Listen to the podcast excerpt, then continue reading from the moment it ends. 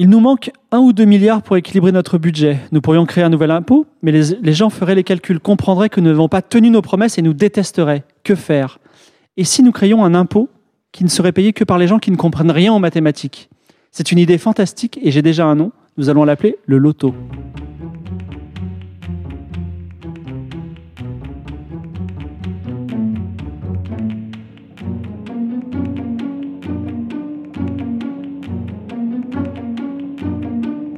Qualité présente, Trajectoire.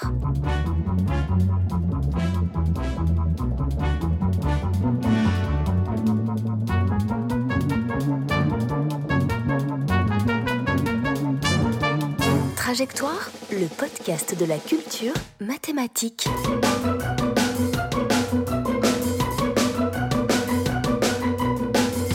Présenté par Fibre Tigre.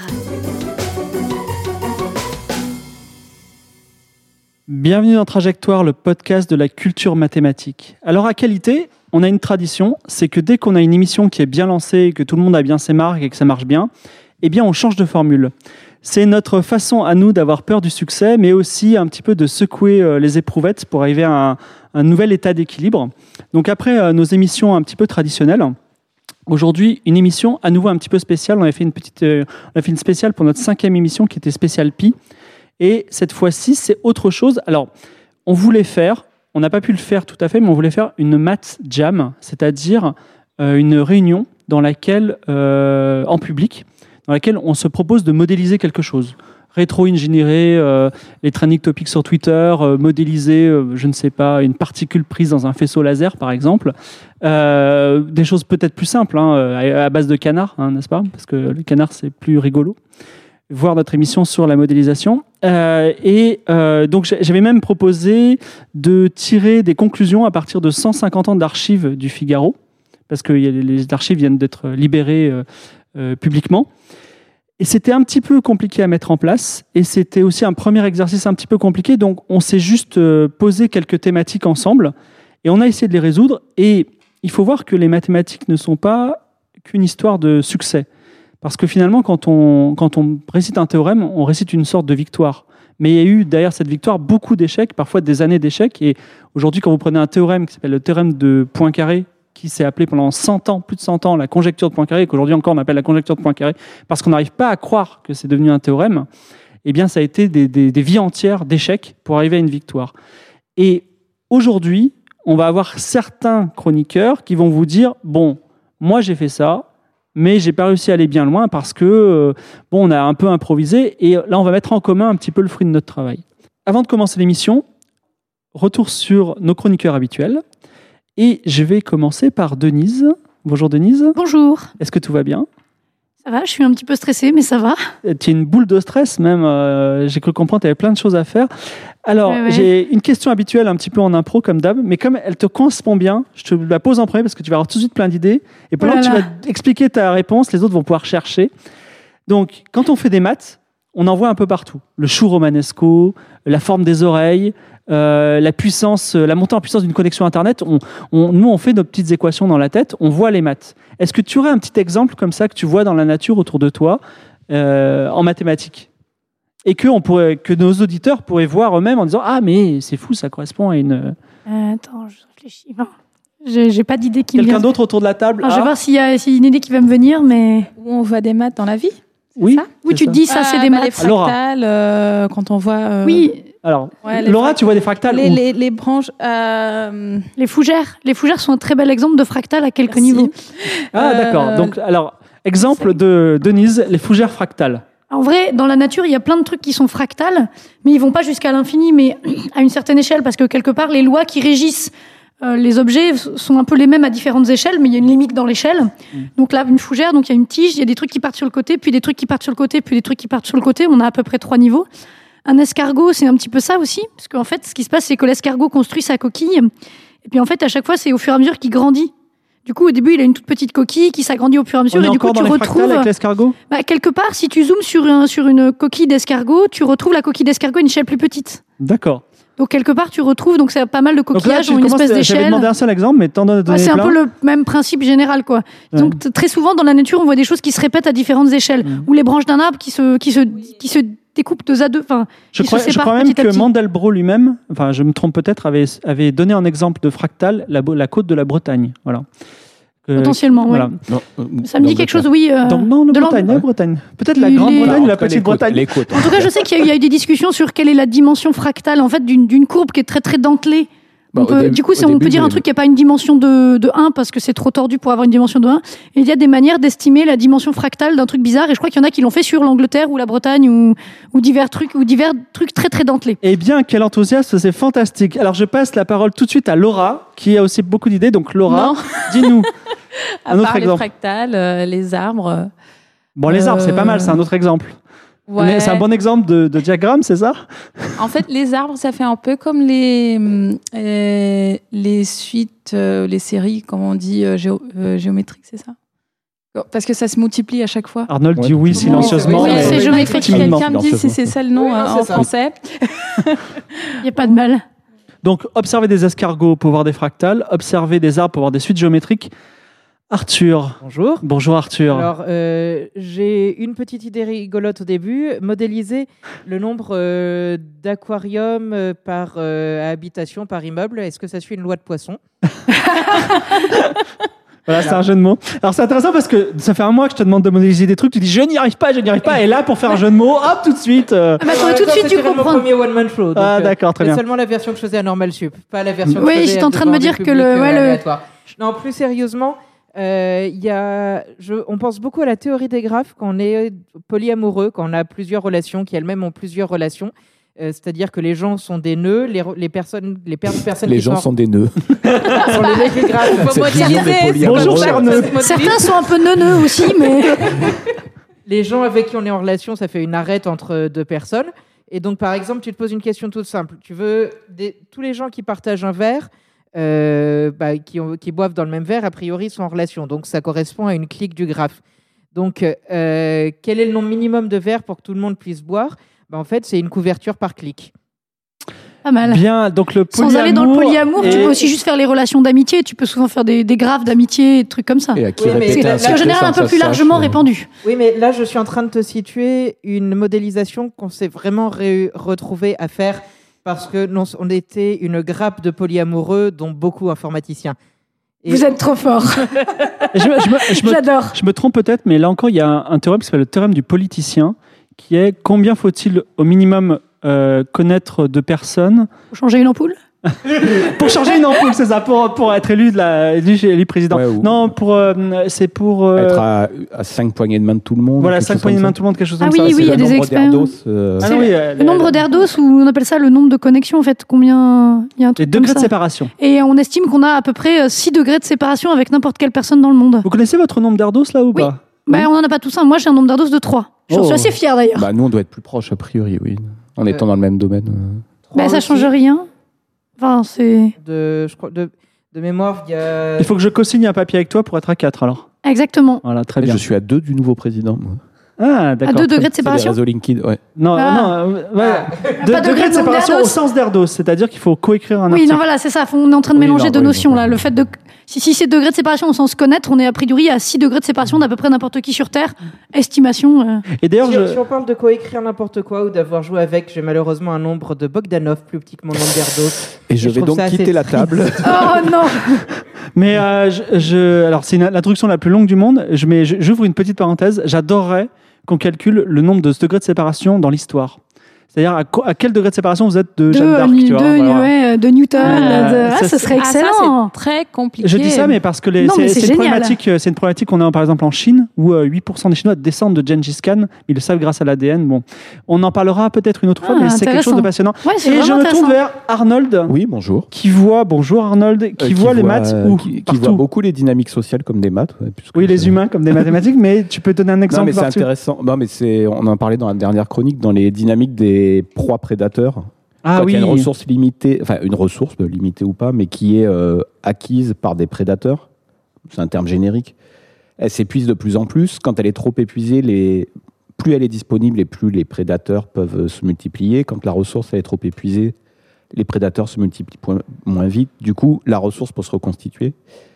Et ça, on le voit pas mal dans des Dans la dynamique de société humaine, je pense.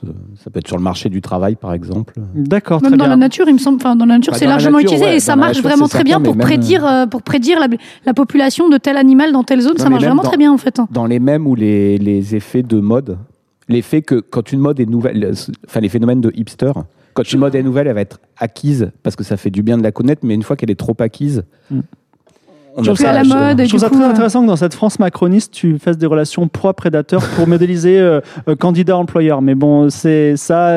On va dire nos DRH tireront les conclusions. Alors, je reviens sur notre petite thématique du mois. Donc, idéalement, un jour, chers auditeurs, si ça vous intéresse, vous venez avec nous dans une séance publique et on se donne l'idée tous ensemble avec nos chroniqueurs, avec des papier, des crayons et des calculettes que nous avons sur la table, vous modélisez avec nous, on se pose un petit challenge et on y arrive. Là, c'est un petit peu différent. On a quand même des papiers et des crayons sur la table parce qu'on risque peut-être de poser quelques équations pendant l'émission. On va les couper comme ça, il n'y aura pas des gros blancs. Mais on s'est tous posé un petit challenge. On va faire un petit jeu de rôle. Donc là, vous pouvez pas voir, mais il y a un petit setup jeu de rôle. C'est-à-dire, je suis en bout de table et ils sont tous en face de moi. J'ai mon écran, mais voilà, ils n'ont pas les dés parce qu'on n'est pas là pour rigoler non plus. Voilà. Alors le thème de nos vaillants joueurs aujourd'hui, c'est ils sont devenus conseillers présidentiels et chacun d'entre eux, ils vont être soumis à une problématique majeure de la France. Ils vont essayer de la modéliser. Ils vont essayer éventuellement d'apporter des questions ou de dire « Moi, je suis désolé, je n'y arrive pas » ou « Il n'y a rien d'intéressant à dire sur le sujet. » Parce que c'est arrivé et peut-être d'autres chroniqueurs pourront lui dire « Mais non, il y a ça à dire, donc on verra bien. » La modélisation, ce n'est pas toujours évident. Donc, on va commencer avec Laura. Alors, Laura... conseillère présidentielle déléguée à l'écologie parce que dans l'émission numéro 2 modélisée, on avait compris que l'écologie ça te tenait à cœur et je t'ai posé comme première question, Laura, on a promis aux citoyens de se débarrasser des centrales nucléaires. Ah ouais. Comment on fait? Ah ouais, bah, il faut penser beaucoup parce qu'en fait ça veut dire qu'il faut remplacer centrales nucléaires par d'autres choses. Ah oui, ça c'est sûr. Sinon, on n'a pas d'électricité. Ouais. Non, on retourne au feu de camp. Voilà. Et en plus, franchement, ce truc, il concerne tout le monde parce que, en fait, les résidences en France sont responsables pour 45% de la consommation d'énergie. Donc tout d'abord, je parle des unités qu'on va utiliser. Je ne sais pas si tout le monde connaît. Hein. Donc, pour mesurer l'énergie, on a fait un watt-heure. Donc, c'est puissance fois temps. Les watt-heures. Ouais. Ah. Donc, on va commencer à parler des chiffres. La France a consommé 483 TWh en 2016. D'accord. Donc, c'est-à-dire 10 à puissance 9 de Wh. Ouais, c'est beaucoup. Grâce au disque dur, on sait ce que c'est qu'un Tera, quelque chose. C'est vrai aussi, ouais. Mais bon, les quatre sources principales sont d'abord le nucléaire, qui est compliqué. C'est 72,3%. Après, l'hydraulique, qui a juste 12%, le gaz, 6,6%, et l'éolien, qui est 3,9%. Donc, en gros, dans toute la journée, quand j'utilise mon ordinateur, mon frigo, tout ça, 3/4 de l'électricité, en gros, ça vient du nucléaire. Ouais, voilà. C'est ça, plus ou moins. Et c'est ça qu'on veut changer. Exactement. L'idée, c'est de passer à 50%. Non, tu peux pas mettre à 0% parce que moi j'ai promis 0%. Bah, oui, toi t'as promis 0%. Mais en fait, on a quand même une loi qui nous dit qu'il faut arriver à 50. C'est la loi de transition énergétique. Donc il faut arriver à 50 jusqu'à 2025. Donc en 2025, la loi de transition énergétique dit 50% d'énergie nucléaire. Après, il y aura peut-être autre chose. Oui. Ouais. T'es pas d'accord? Non, je dis juste qu'on ne sait pas d'ici là. Non, mais le truc, c'est que d'ici 2025, on ne sait pas comment les choses auront changé. Enfin, il se passera beaucoup de choses. Peut-être qu'il y aura la fusion nucléaire. Peut-être qu'on aura la fusion nucléaire. Peut-être qu'il y aura des choses qui auront changé. Enfin, du coup, je dis juste que... Ou peut-être qu'ils feront simplement comme les lois pour l'accessibilité, qui repousseront, vu qu'ils disent en fait, c'est cher, et puis donc, c'est pas grave. Il faut laisser le temps aux gens, et puis blabla, et puis blabla. Parce que de toute façon, en 2025, c'est pas loin. Hein. Non, c'est pas très loin. C'est vraiment pas loin. Que proposes-tu pour passer de 72 à 50 ? Alors, on va voir les options qu'on a. On n'a pas beaucoup. Hein. On a des choses qui existent déjà. Donc déjà, je parle pas des trucs nouveaux. Je vais pas inventer des choses. Donc voilà. Donc on commence par parler d'un truc qui est très important, qui personne parle, c'est l'efficacité des sources énergétiques qu'on peut utiliser. Les autres. Pas le nucléaire. Parce qu'en fait, les sources, elles ne produisent pas toujours sa capacité maximale. Donc on prend pendant l'année la production et on regarde le pourcentage de ça par rapport à la production maximale pendant l'année. Et ça, en fait, ça s'appelle un truc, ça s'appelle facteur de charge. Donc ces trucs-là, ça change à chaque type de source. Et c'est là la question pour le nucléaire, c'est que ce facteur, il est le plus grand pour le nucléaire, c'est 80%. D'accord, et il est fixe en plus. Oui, il est très fixe. J'ai un peu de mal à voir ce que représente ce facteur. C'est un rendement en fait. Mais c'est un rendement par rapport à quoi ? Par rapport à quoi ? On fait une centrale nucléaire en pensant qu'on va produire X, on produit par X, on produit 80% de X, parce que bah, y a des problèmes qui se passent. D'accord, c'est lié aux problèmes techniques en fait. Parce que sinon, c'est difficile de comparer le rendement d'une centrale nucléaire et d'une éolienne dans la mesure où la façon de produire l'électricité est complètement différente. Non, mais du coup, c'est méthode pour des problèmes techniques. Ça prend tout en compte en fait. D'accord, ça prend absolument tout en compte. Oui, mais du coup, pour comparer, on va dire que tu as ta centrale qui marche, en théorie, elle est censée produire tant, en pratique, elle en produit. D'accord, ok. C'est ça. Parce que, du coup, par exemple, oui, alors, bien comme tu disais, c'est vrai que pour les autres, c'est pas la même chose. Par exemple, pour l'éolien, ce facteur est juste 24,3%. Mais pourquoi ? Bah parce que le vent, il n'est pas constant tout le temps. Oui. Il n'est pas constant tout le temps. Le solaire, c'est juste des 15%. Bah, parce qu'il y a des moments de l'année où il y a plus de soleil, où il y a des nuages, etc. Et en fait, ces deux-là, ça change beaucoup à chaque année. Il y a ça aussi. Donc, c'est compliqué de prévoir combien il faut construire. Il faut de construire de l'éolien et avoir des plaques solaires parce que c'est pas un truc constant. Après, pour l'hydraulique, l'hydraulique est un peu plus grand, c'est 30%. C'est un peu plus constant. Voilà, mais ça dépend aussi de la pluie, en fait. Ça dépend de la quantité de l'eau. Donc, on voit là très bien pourquoi les gens utilisent le nucléaire. Donc, l'idée initiale, on va tout mettre comme hydraulique. Donc, on prend les 22% de nucléaire, on va le mettre en hydraulique. Oui. D'accord. On va mettre... Non. Pire que ça, on va faire tout en hydraulique. Ah, donc 0% nucléaire ? Oui, 0% de tout. C'est 100% hydraulique. D'accord. Parce qu'on a envie. Alors Arthur, vas-y, tu te révoltes. Non, c'est pas que je me révolte, mais j'ai une question. J'avais souvenir que l'hydraulique, ça servait aussi de stockage, comme s'il y avait un surplus d'électricité. On remontait l'eau pour faire l'électricité plus tard. Mais si on fait ça avec l'hydraulique et qu'on sert de l'énergie hydraulique pour faire du stockage d'énergie qui fera de l'hydraulique plus tard, ça me paraît... J'ai du mal à voir, en fait. En fait, l'hydraulique, les questions du stockage d'énergie, elle est très compliquée. Oui. C'est un truc très compliqué parce que ça... Alors, l'hydraulique, tu peux faire ça, mais sinon, tu as de batteries, tu as des systèmes avec des batteries. Et ça, c'est très coûteux. Voilà. J'avais une remarque, mais c'est que vous savez qu'au Québec, c'est 90% au moins de l'hydraulique.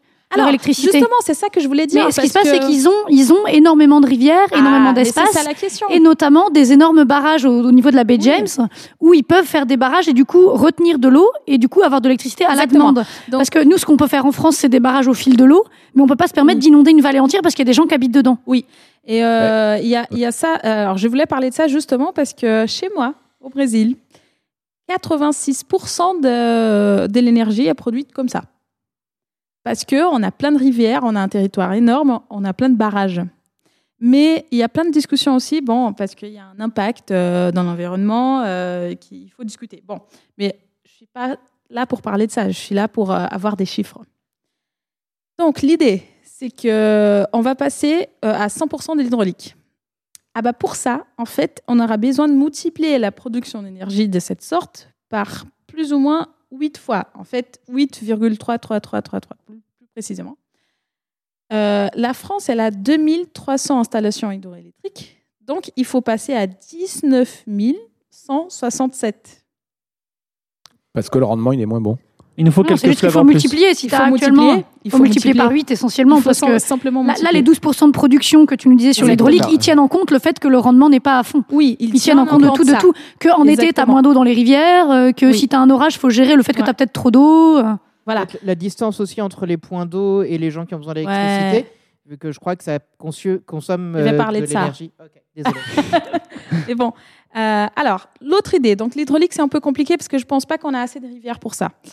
L'autre idée, surtout, c'est des rivières sur lesquelles on navigue. Donc, si tu dois mettre c'est compliqué. Si c'est des rivières sur lesquelles tu navigues et tu dois en plus mettre des barrages, tu peux toujours faire de mettre des barrages. Tu peux faire des centrales au fil de l'eau. Oui, fil de l'eau. Oui, exactement. Mais du coup, t'as pas de réactivité. Exactement. En hiver ou en été. Donc, on passe à l'éolien.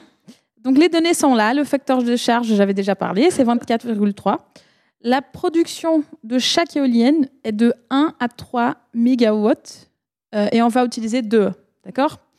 La production annuelle alors d'une éolienne, il faut juste multiplier tout ça. Hein, c'est 2 fois 24, c'est le nombre d'heures par jour, fois le nombre de jours par l'année, c'est 365, fois le facteur de charge. Donc les facteurs de charge, ça fait 0,243. Et donc ça fait 4257,36 mégawatts-heure. Donc j'ai fait mon boulot avant. Hein. Mais... Oh, tu calcules pas sa tête, je suis déçue. Donc après, un petit calcul de plus, c'est le nombre de éoliennes qu'on aura besoin. Donc on prend la quantité totale d'énergie que la France a consommée et on divise par ce nombre-là. En fait, à la fin, on a besoin d'installer 113 451 éoliennes. 113 000 éoliennes, d'accord. Ouais, alors, il y a juste un petit souci. Ok, du vent. Juste un petit souci. De chiffre significatif. Oui, non. Il y a ça aussi. Je suis d'accord avec toi. Il y a ça aussi. Mais oui, bon. On peut arrondir à 150 000, je pense. Mais... C'est une approche, c'est bon. Bon, mais juste un petit souci, c'est qu'en fait, on ne peut pas mettre des éoliens un juste à côté de l'autre. En gros, il y a la direction du vent.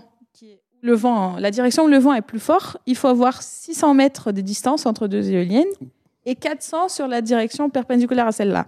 Oui, parce que sinon, du coup, elle est moins efficace à cause des perturbations. Donc, en gros, elle est au bout d'un petit un petit rectangle de 600 par 400. Ouais, exactement. Ouais, donc là, tu comptes tes carrés. Et... Ouais, voilà. Et donc, tu fais les calculs avec tout ça et tu multiplies ça. Et en fait, la surface qu'il faut pour installer tout ça, c'est juste 8 912 km². Ouais, ça veut rien dire. Ça correspond à quoi, ça ? Ça correspond à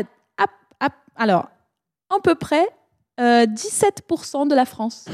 Donc, ça fait un peu compliqué.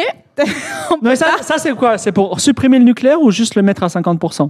Supprimer tout et mettre tout éolien. Si on veut supprimer toutes les centrales, il faut recouvrir 17%, 20% de la France de centres d'éoliennes. Exactement, c'est ça la question. Et en fait, ça c'est pour dire que... Et encore en supposant qu'on trouve... il y a du vent, parce qu'actuellement, les chiffres qu'elle donne du 2, le 1 à 3, c'est parce qu'on pose des éoliennes que là où il y a du vent. Il y a plein d'endroits où il n'y a pas un poil de vent. En fait, on ne va pas trouver 17% de territoire où il y a de bons vents, donc ça fait que notre facteur de charge va tomber, et donc ça fait que... Il en faudra plus. Oui. Faut plus. En gros, on aura tous des. En fait, on vivra dans des maisons. Ouais. En fait, au rez-de-chaussée, t'auras. Enfin, les 2-3 premiers étages, tu feras ton appart et on aura des éoliennes sur le toit, quoi. Attends, mais il y a une idée maligne. On avait parlé de ça. C'est de mettre ailleurs et de ramener l'énergie en France. Ah oui, alors ça. J'ai décidé de les mettre offshore. Je t'interromps. C'est l'idée de Ségolène Royal. Ouais. Je ne sais pas si vous vous souvenez aux dernières élections qui voulait mettre une centrale solaire sur le Sahara. Sur le dessert du Sahara et remonter, remonter l'électricité par des câbles vers la France, voilà. Ouais. Donc possible ? Alors je dirais que possible, oui, tout est faisable dans la vie, sauf que je trouve pas que c'est une superbe idée. Déjà, il y a un gros problème, c'est que quand on fait le transport de l'énergie, on a des pertes. Oui. Alors pourquoi on a des pertes ? Parce qu'il y a l'effet Joule, qui est la perte par la chaleur. À cause de la résistance de câbles. Et pour diminuer ça, c'est pour ça qu'on transmet l'énergie à des hautes tensions. Comme ça, le courant est plus bas. Et t'as moins cet effet-là. On peut refroidir tous les câbles à 0,3 Kelvin. Et... oui, on va avoir besoin d'énergie pour faire ça. Ah oui, merde. Donc du coup, je pense pas que ça va marcher. Et il y a aussi les effets électromagnétiques d'induction. Voilà, donc tout ça peut être diminué si on transmet à haute tension, mais à la fin, en fait, pour les grandes lignes, on peut arriver à 15% de perte. D'accord. Donc si on met le truc vraiment super loin, c'est pas du tout la peine de perdre 15%. Ouais. C'est vraiment 15%, c'est quoi ? C'est 15% sur une grande distance ? C'est 15% par distance pour Non, je dirais pour les grandes lignes. C'est ça que j'ai trouvé, ouais. Parce qu'en fait, dans le pays, je dirais, c'est calculé que la perte à cause du transport, parce que pour transporter à la maison des gens, etc., c'est de 5%. D'accord, dans toute la France, du coup, en imaginant... Voilà. Et quand on est très, très loin, vraiment, et qu'on fait tout un transport, ça peut arriver jusqu'à 15%.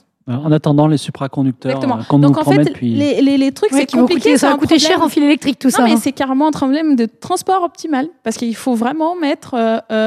il faut vraiment faire la production le plus proche possible. Peux-tu, en deux mots pour nos auditeurs, parce qu'on n'a pas assez parlé de mathématiques et beaucoup de physique, nous dire ce que c'est que le transport optimal?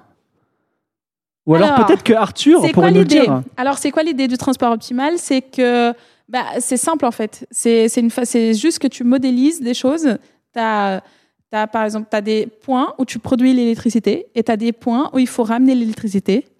Et à chaque distance, genre par exemple, du point, donc tu as les points de production, je l'appelle P, donc P1, 2, 3 jusqu'à N. Tu as les points de consommation que tu vas appeler C, voilà. Et tu as un coût pour ramener. Donc on va dire le coût, là, ça serait la perte, quoi.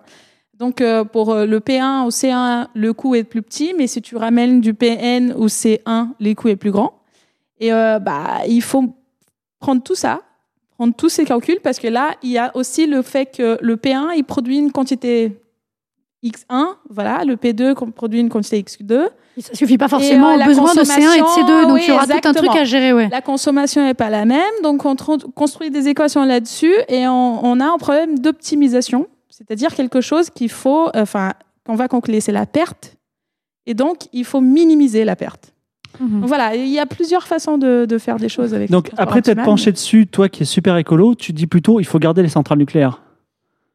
Je ne dis pas qu'il faut garder les centrales nucléaires. Alors, je peux regarder. En fait, tu ferais un bon politicien fibreux quand même. Non, mais je ne sais pas, j'essaie de comprendre ce que veut dire. En fait, la meilleure solution, la meilleure façon d'arriver là-bas, d'arriver à 50%, c'est de diminuer la consommation. En fait, la solution, c'est que chaque citoyen diminue sa consommation. Arrête l'ordinateur, la télé, le frigo. Je sais pas. On était en train de parler, par exemple, de chacun installer des plaques solaires ou bon. Ça peut aider, ou arrêter. Des appareils qui consomment moins aussi, oui, peut-être. Oui, des appareils qui consomment moins, faire plus d'attention. Moi, j'ai un gros problème avec l'isolation. Le chauffage chez moi. L'isolation dans les vieux bâtiments, c'est une catastrophe, tout ce que tu perds comme énergie. Chez moi, c'est horrible, je paye très, très cher. Donc, ça, c'est une solution. Et en fait, ça serait très cool pour nous. Parce que chauffage aussi, si on arrive à gérer le chauffage un peu plus... Enfin, du coup, si quelque part, on a une autre source... Mais il nous faut une autre source d'énergie pour le chauffage. Mais si quelque part, on gère le chauffage différemment, il y a peut-être... C'est surtout... Enfin, c'est ça qui consomme le plus chez nous. On pourrait chauffer avec les calculs de nos ordinateurs, justement. Ouais. Donc, en fait... Pas très efficace. J'ai testé quand j'avais pas de chauffage chez moi cet hiver et je t'assure que ça chauffe pas assez. Mais donc, en fait, j'ai un défi pour vous. C'est que je vous propose de modéliser la consommation d'une maison au cours de l'année et essayer de la baisser. Ça, c'est le premier défi. Et en fait... Deuxième défi, c'est si chaque Français diminue X% de sa consommation, quel est l'impact sur la consommation totale du pays? D'accord. Chaque foyer français, on va dire plutôt. Oui. Merci Laura. Est-ce que vous voulez rebondir là-dessus? Est-ce que vous avez des idées où mettre ces 17% de territoire d'éoliennes? Parce que j'ai pensé que finalement, on pourrait les mettre dans l'eau aussi, comme le font nos amis danois. Oui. Ah oui, il y en a. Il y en a. Le marée motrice, tu veux dire? Non, non, les éoliennes dans l'eau. Oui, mais du coup, la conclusion logique, c'est qu'il faut les mettre chez les gens. Chacun sa mini éolienne, quoi. Oui, mais non, parce qu'il faut quand même qu'elle soit espacée de, comme tu disais, 500 mètres ou je sais pas quoi. Du coup, tu aurais une personne dans une ville, tu mettrais plein d'éoliennes dans la ville. Bon, déjà, c'est très bruyant, il paraît. Du coup, c'est quand même. Il paraît que c'est. Enfin, je sais pas, mais c'est pour ça qu'ils les mettent dans des trous paumés où il y a juste des champs. J'ai déjà été quand j'étais adolescente, parce que j'ai un cousin qui travaille là-dedans. Et moi, je me souviens pas beaucoup de bruit. J'ai trouvé ça très cool. C'est énorme, ça fait moche. J'ai parlé un petit peu, d'une idée un petit peu fantaisiste de cette centrale solaire dans le Sahara de Ségolène Royal. Mais Ségolène Royal a fait passer une autre loi qui permet à chacun d'entre vous, et notamment vous, chers auditeurs, si vous avez un cours d'eau qui passe dans votre jardin, vous pouvez en détourner jusqu'à 9/10 pour créer votre propre centrale électrique et vendre votre électricité à EDF. Tout à fait. Comme tu fais avec les panneaux solaires. Certaines centrales personnelles rapportent jusqu'à 100 000 euros par an. Donc après, il y a des normes de détournement de ruisseaux qui doivent être extrêmement respectées pour respecter notamment la faune des ruisseaux. Mais c'est quelque chose qui est en train de se mettre en place, figurez-vous, et ça marche plutôt bien. Voilà. Moi, je pense qu'il faut. Oui, je ne sais pas si en pratique, je ne sais pas si c'est forcément très malin d'avoir chacun sa centrale hydroélectrique. Non, mais en fait, je trouve sympa ces trucs de chacun avoir une production d'énergie. Je pense qu'il faut arrêter avec cette idée capitaliste qu'il faut vendre des choses, il faut juste utiliser pour toi-même. Ce serait effectivement pertinent. Mais c'est pas optimal en termes de. En fait, c'est juste que les gens... Non, mais grosso, ça reste local. Moi, je suis d'accord que ce serait... Non, mais la vente pourrait être un moyen d'échange comme un autre, mais un truc qui est assez absurde, et je ne sais pas si c'est toujours le cas. Mes parents ont installé des panneaux solaires sur leur toit, voilà, parce que, bon, voilà. Et en fait, il se passe que... Donc, en fait, au lieu de directement utiliser leur truc, ils le revendent à EDF directement. Mmh. Mais en fait, je pense que c'est pour des raisons, entre guillemets, pratiques. Parce que quelque part, je pense qu'en termes de réseau, c'est compliqué d'avoir directement le truc relié à toi. Et donc, quand t'es en limite, tu vas chercher chez EDF, mais sinon tu prends chez toi. Je pense que c'est pour des raisons pratiques. Quelque part, c'est globalisé, en fait. Mais je crois que c'est globalisé. C'est trop bizarre. Mais c'est un peu bizarre, mais je pense que c'est pas ça vient du fait qu'on peut pas stocker l'électricité. Voilà, et du coup c'est EDF qui la gère et qui va la redistribuer là où elle a besoin. C'est un peu bizarre quand même. Pourquoi il y a ces genres d'idées? Peut-être qu'à terme, on peut pas. Voilà. Peut-être que ça viendra. Je pense que ça nous crée des problèmes, quoi. Est-ce qu'on peut pas aussi considérer dans les autres sources d'énergie celles qu'on a parfois dans les gares pour recharger soi-même son téléphone? Ah, ça c'est trop cool. Ah oui, les trucs à pédale là. Non, tu vas pas faire marcher une maison avec ça. Hein. Non, la maison d'Arthur. Mais attends. Non, au début, on pense que c'est très bête. Oui. Au début, on pense que c'est très bête, mais en fait, non. Si chacun en faisait un tout petit peu, c'est ça la question en fait. Si chacun fait un tout petit peu, on peut quand même avoir un gros impact. Un petit peu, mais combien? Ce serait intéressant de calculer. Alors, je ne sais pas si on a les outils pour le faire, mais si, mettons, chacun faisait quelques heures de vélo d'appartement par jour, dont l'énergie servait, voilà, quelle électricité ça produirait? Déjà, ça serait très bien, ça aurait... oui, pour la santé, blabla, etc. Des problèmes de santé, on aurait à avoir moins de dépenses avec la sécurité. Je suis pas si sûre. Moi, j'ai pensé plutôt à des... Comment ça va, vous savez, chargeur d'iPhone. Oui, il y en a. Vous avez un mini ordinateur dedans qui mine des bitcoins à chaque fois qu'il est branché. Et du coup, ça vous rembourse l'électricité. Mais ça ne résout pas le problème écologique. Oui. Ouais. Bon. Sinon, moi, ce que je me demandais sur ce que tu disais, c'est il me semble que la production, tu disais de réduire sa consommation. Il me semble qu'en fait, la principale source des consommations électriques d'un foyer, c'est le chauffage. Pour les gens qui chauffent à l'électrique. C'est le chauffage. Donc, je dirais que si on veut passer, entre guillemets, c'est qu'il faut trouver une autre source de chauffage. Le réchauffement climatique. Voilà, en gros, il faut se... Oui, mais alors si j'ai bien compris, ça va être un problème où on aura plus de l'histoire du Gulf Stream et qu'en fait, au final, on aura plus froid en Europe que... Bah, en tout cas, on n'a pas chaud. Voilà, bref, en tout cas, il paraît que ça va pas marcher si facilement que ça. Enfin, c'est pas, en tout cas. Bref. Oui, Arthur, que du coup, ce serait malin de plutôt réfléchir à comment on se chauffe intelligemment plutôt que juste dire « je vais éteindre mon ordi cette nuit », ce qui effectivement est vrai, mais en fait, ça consomme pas beaucoup, un ordi en vrai. Non. Arthur, je réalise que déjà on parle absolument pas de mathématiques tout à l'heure, c'est intéressant quand même. Et en fait, il y a un truc qui me le fait vraiment réaliser. Je crois que c'est la première fois que je vois Quentin en train de réagir et faire des signes de la tête et comprendre ce qu'on dit. C'est pas vrai, il avait compris la dernière fois les fractales. Et puis ta blague sur poisson aussi, tu vois. Hein, tu peux même la recaler avec les barrages. Merci beaucoup Laura. Donc la morale de l'histoire, c'est on fait tous un petit effort chacun de son côté. Voilà, on essaie de débrancher. On pédale. Voilà. Non, c'est le chauffage qu'il faut débrancher. Merci. On passe à notre deuxième partie. Alors je me tourne vers Arthur.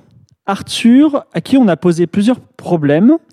Et il a dit, il s'est creusé la tête et il m'a dit, écoute, moi j'y arrive pas trop. Est-ce que c'est ça ?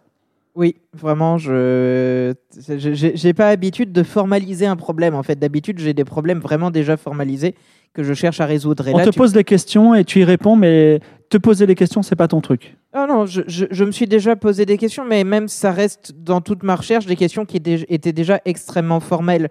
Et je me suis dit, tiens, est-ce que je pourrais transformer un automate dans une formule logique de telle syntaxe ? Mais bon, ça reste vraiment, même si c'est moi qui me suis dit, tiens, ça peut être intéressant de regarder ça, c'est extrêmement formel. Et je sais que ça va modéliser quelques ensembles de relations d'entiers. Là, quand tu me parles de trucs de politique, de géopolitique ou de ministère, non, je vois pas ce que je peux faire de tout ça. Alors, moi, j'avais posé la question à Arthur et après, on pourra en discuter. On avait chacun posé une petite question à Arthur parce qu'on avait brainstormé. Merci beaucoup. Moi, j'avais posé une question à Arthur qui était, voilà, est-ce que tu pourrais résoudre la crise au Moyen-Orient, s'il te plaît? Ou du moins, la modéliser. Voilà.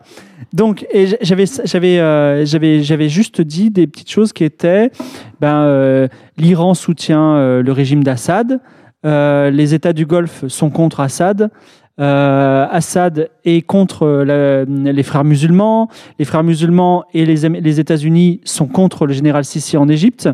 Bon, j'ai fait toutes ces relations-là et je dis pourquoi ne pas le formaliser dans un diagramme logique. Tu aurais pu le faire avec les législatives en France en ce moment. Alors, le Premier ministre est de droite, mais il est au gouvernement, donc la droite ne peut pas le soutenir. Mais il est quand même des républicains. Non, mais il y a aussi des gens de gauche dans le gouvernement qui sont... Oui. Non, mais les trucs de fibres, là, ça paraît des graphes, des serres de... où la relation est contre, blablabla. Détester quelqu'un. Oui, c'est ça. Oui, non, mais ça, tout à fait. On peut tout à fait représenter ça et mettre chaque personne dans un petit carré, dans un petit rond, et puis faire des flèches entre eux, avec des flèches, disons, pointillées, s'ils ne s'apprécient pas, et puis des flèches pleines, s'ils s'apprécient. Mais après... je vois pas trop ce qu'on en fait. Oui, on est au courant que... à part si tu dois les transporter tous dans un même avion, enfin, c'était le théorème dont on avait parlé il y a quelques trajectoires. Qu'est-ce que c'est, ça ?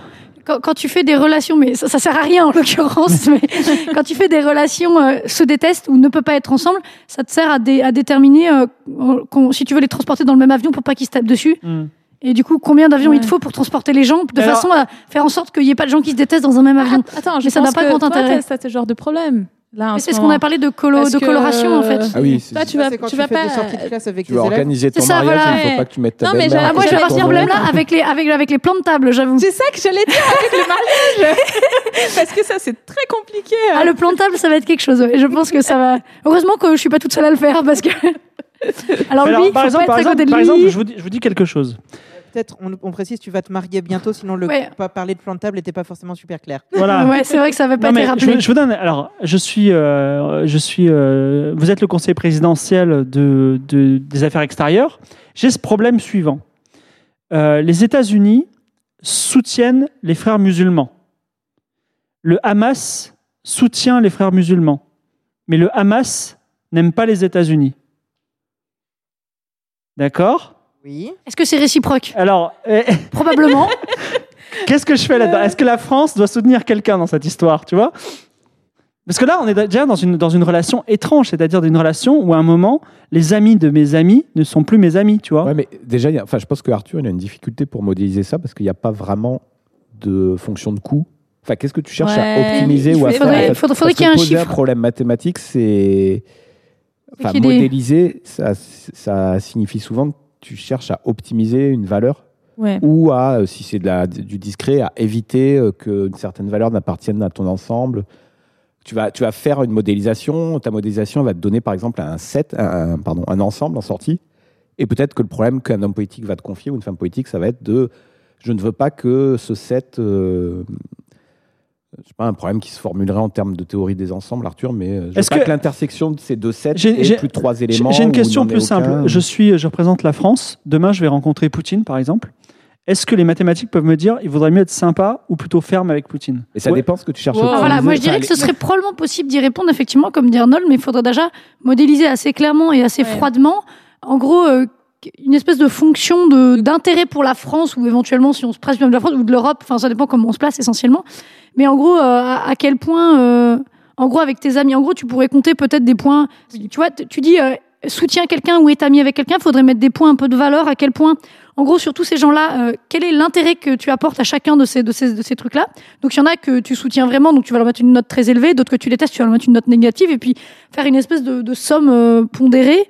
Et en fonction de ça, dire, du coup, pour optimiser les intérêts de mon pays ou de l'Europe, il va falloir que je sois plutôt comme ça. Enfin, il faut que je soutienne plutôt telle personne. Mais pour ça, il faudrait avoir quelque part une fonction, un nombre. Par exemple, si pour moi l'argent, enfin l'économie de mon pays, c'est ce qui compte le plus. Je vais pondérer l'économie que je peux avoir. Ouais, voilà, exactement. Tu vas pondérer les profits que tu peux faire en soutenant plutôt tel ou tel ou tel machin, en tenant compte des relations, parce que si tu soutiens tel truc qui soutient tel truc, ça va avoir des retombées. Donc, il faudra quelque part que tu calcules dans ton graphe ce que ça donne, et au final avoir ton problème. Je trouve quoi. Même comme ça, en fait, ton problème, ça va être compliqué parce que tu as dit, je vais optimiser l'économie de mon pays. Ok. Mais comment tu vas calculer l'économie de ton pays ? Tu vas prendre de la théorie économique simple, tu vas dire que l'économie de mon pays, c'est la somme des économies de des individus de ma nation, de mes citoyens. Et donc, tu vas attribuer à chaque action une valeur pour chaque citoyen. Par exemple, je ne sais pas, moi qui suis... je ne veux pas le dire, mais... Pro-Macron, tu peux le dire. Hein. Peu importe. Disons que moi, par exemple... j'aime bien avoir beaucoup d'énergie parce que je suis un gros gamer, donc je favorise plutôt le fait d'avoir une énergie pas chère. Peut-être que Laura, qui a une conscience écologique, que j'ai aussi, elle est prête à sacrifier sur l'usage de ces appareils électroniques. Doit être gamer et éclos, la nouvelle question. Je suis prête, mais j'ai une thèse à faire, donc je ne sais pas si ça va marcher. On va prendre un problème simple. Disons, Laura et moi, on attribue deux valeurs différentes à l'énergie. Moi, je lui attribue une valeur importante à de l'énergie pas chère. Et Laura lui attribue une valeur plus faible. Par contre, elle attribue une valeur importante à l'émission de CO2 et moi, je lui attribue une valeur plus faible. Donc, tu as une fonction. Pour chaque décision politique, chaque citoyen, il attribue une... Et c'est pas bête ce que tu dis, puisqu'aujourd'hui, l'émission de CO2, c'est quelque chose qui est quantifié. Et en plus, oui, bah, d'ailleurs... Ouais, c'est relativement CO2, bien quantifié en plus, donc c'est pas trop compliqué à estimer. Ça fait l'objet d'une fiscalité même. Même si tu fais ça, en fait, c'est... Et, donc, et après, tu décides que les choix du pays doivent... optimiser une certaine fonction. Ça dépend de la fonction que tu as pris. Somme des valeurs individuelles. Bah, je dirais que c'est un peu ça qui s'appelle la ligne politique d'un gouvernement, finalement. Décider, décider quelle est la fonction. Voilà, c'est un choix politique. Mais là, c'est un truc compliqué parce que tu ne penses pas à des individus. Un Premier ministre est la fonction des valeurs individuelles de chacun. C'est beau, ça. Bah, est-ce que c'est... Ouais, mais même ça, c'est pas solvable. Alors, parce que tu peux avoir... Arthur. Bon, désolé de te couper. Je trouve que vous êtes... Moi, je vous trouve tous et toutes super optimistes parce que quand je vous écoute, les gens qui vont prendre les décisions, ils vont penser à l'intérêt de la France. On ne sait pas comment le modélise, mais c'est autre chose. Mais a priori, il a juste besoin de rendre contents 51% des Français qui ont l'habitude de se déplacer pour aller voter. On retrouve le logicien, là. Hein. Ouais. Non, parce que là, c'est vrai. Parce que, il n'a pas tort. Rendre content plus de 50% des Français, ça ne veut pas vraiment dire faire le bon choix. Je suis d'accord avec lui, parce que c'est le principe que je vais toujours taper sur les mêmes. Ça te permet de, si tu tapes toujours sur les mêmes personnes, ça te permet de satisfaire un certain pourcentage de gens, et du coup, ça peut. Enfin, je suis d'accord avec ce que dit Arthur. Par exemple, dans l'exemple que tu donnais de politique, tu parlais des frères musulmans.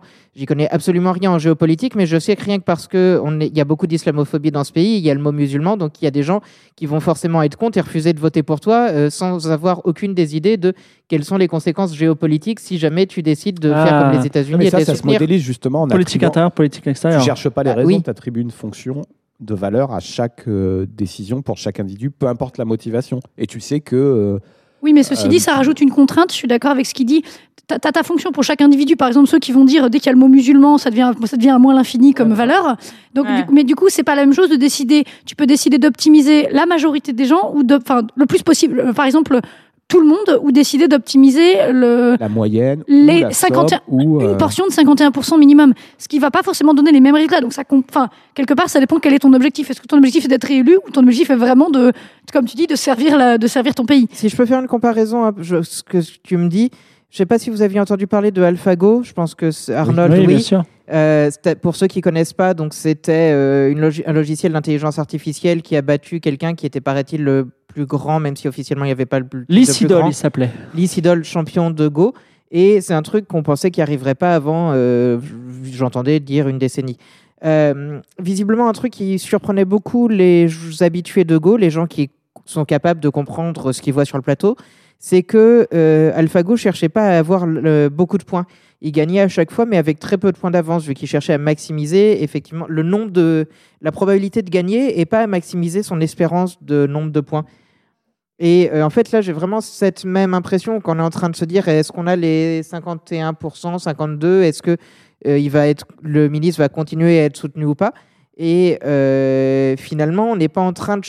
Enfin, la question de maximiser l'intérêt d'avoir une fonction d'évaluation à gagner, ouais, mais on la perd totalement, en fait. Oui, moi aussi.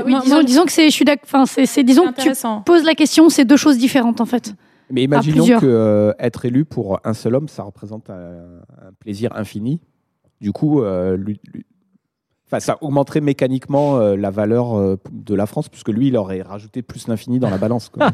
Non, mais ça, c'est un paradoxe problématique en attribution des ressources. Oui, je suis d'accord. C'est que si, imaginons, là on est 5 autour de la table, imaginons qu'on a une pomme, et on doit l'attribuer de la meilleure manière. Et imaginons qu'il y en ait un de nous, que si tu lui donnes la pomme, ça fait plus 500 de bonheur. Et que tu cherches à optimiser la somme. Il est très pomophile. Et la conclusion la plus logique, ça va être de donner la pomme à cet individu. Et donc pour mettre des chiffres, imaginons que donner 1/5 de pomme à chacun de nous, ça fait plus 10. Mmh. Si on fait 1/5, on aura une valeur totale de 50, alors qu'il nous suffit de donner la pomme entière à Arthur, par exemple, parce que lui, il dit, moi, ça me fait 60, et boum, mécaniquement... C'est une pomme orgasmique. optimiser ton... Hein? Je suis un dieu de la mort.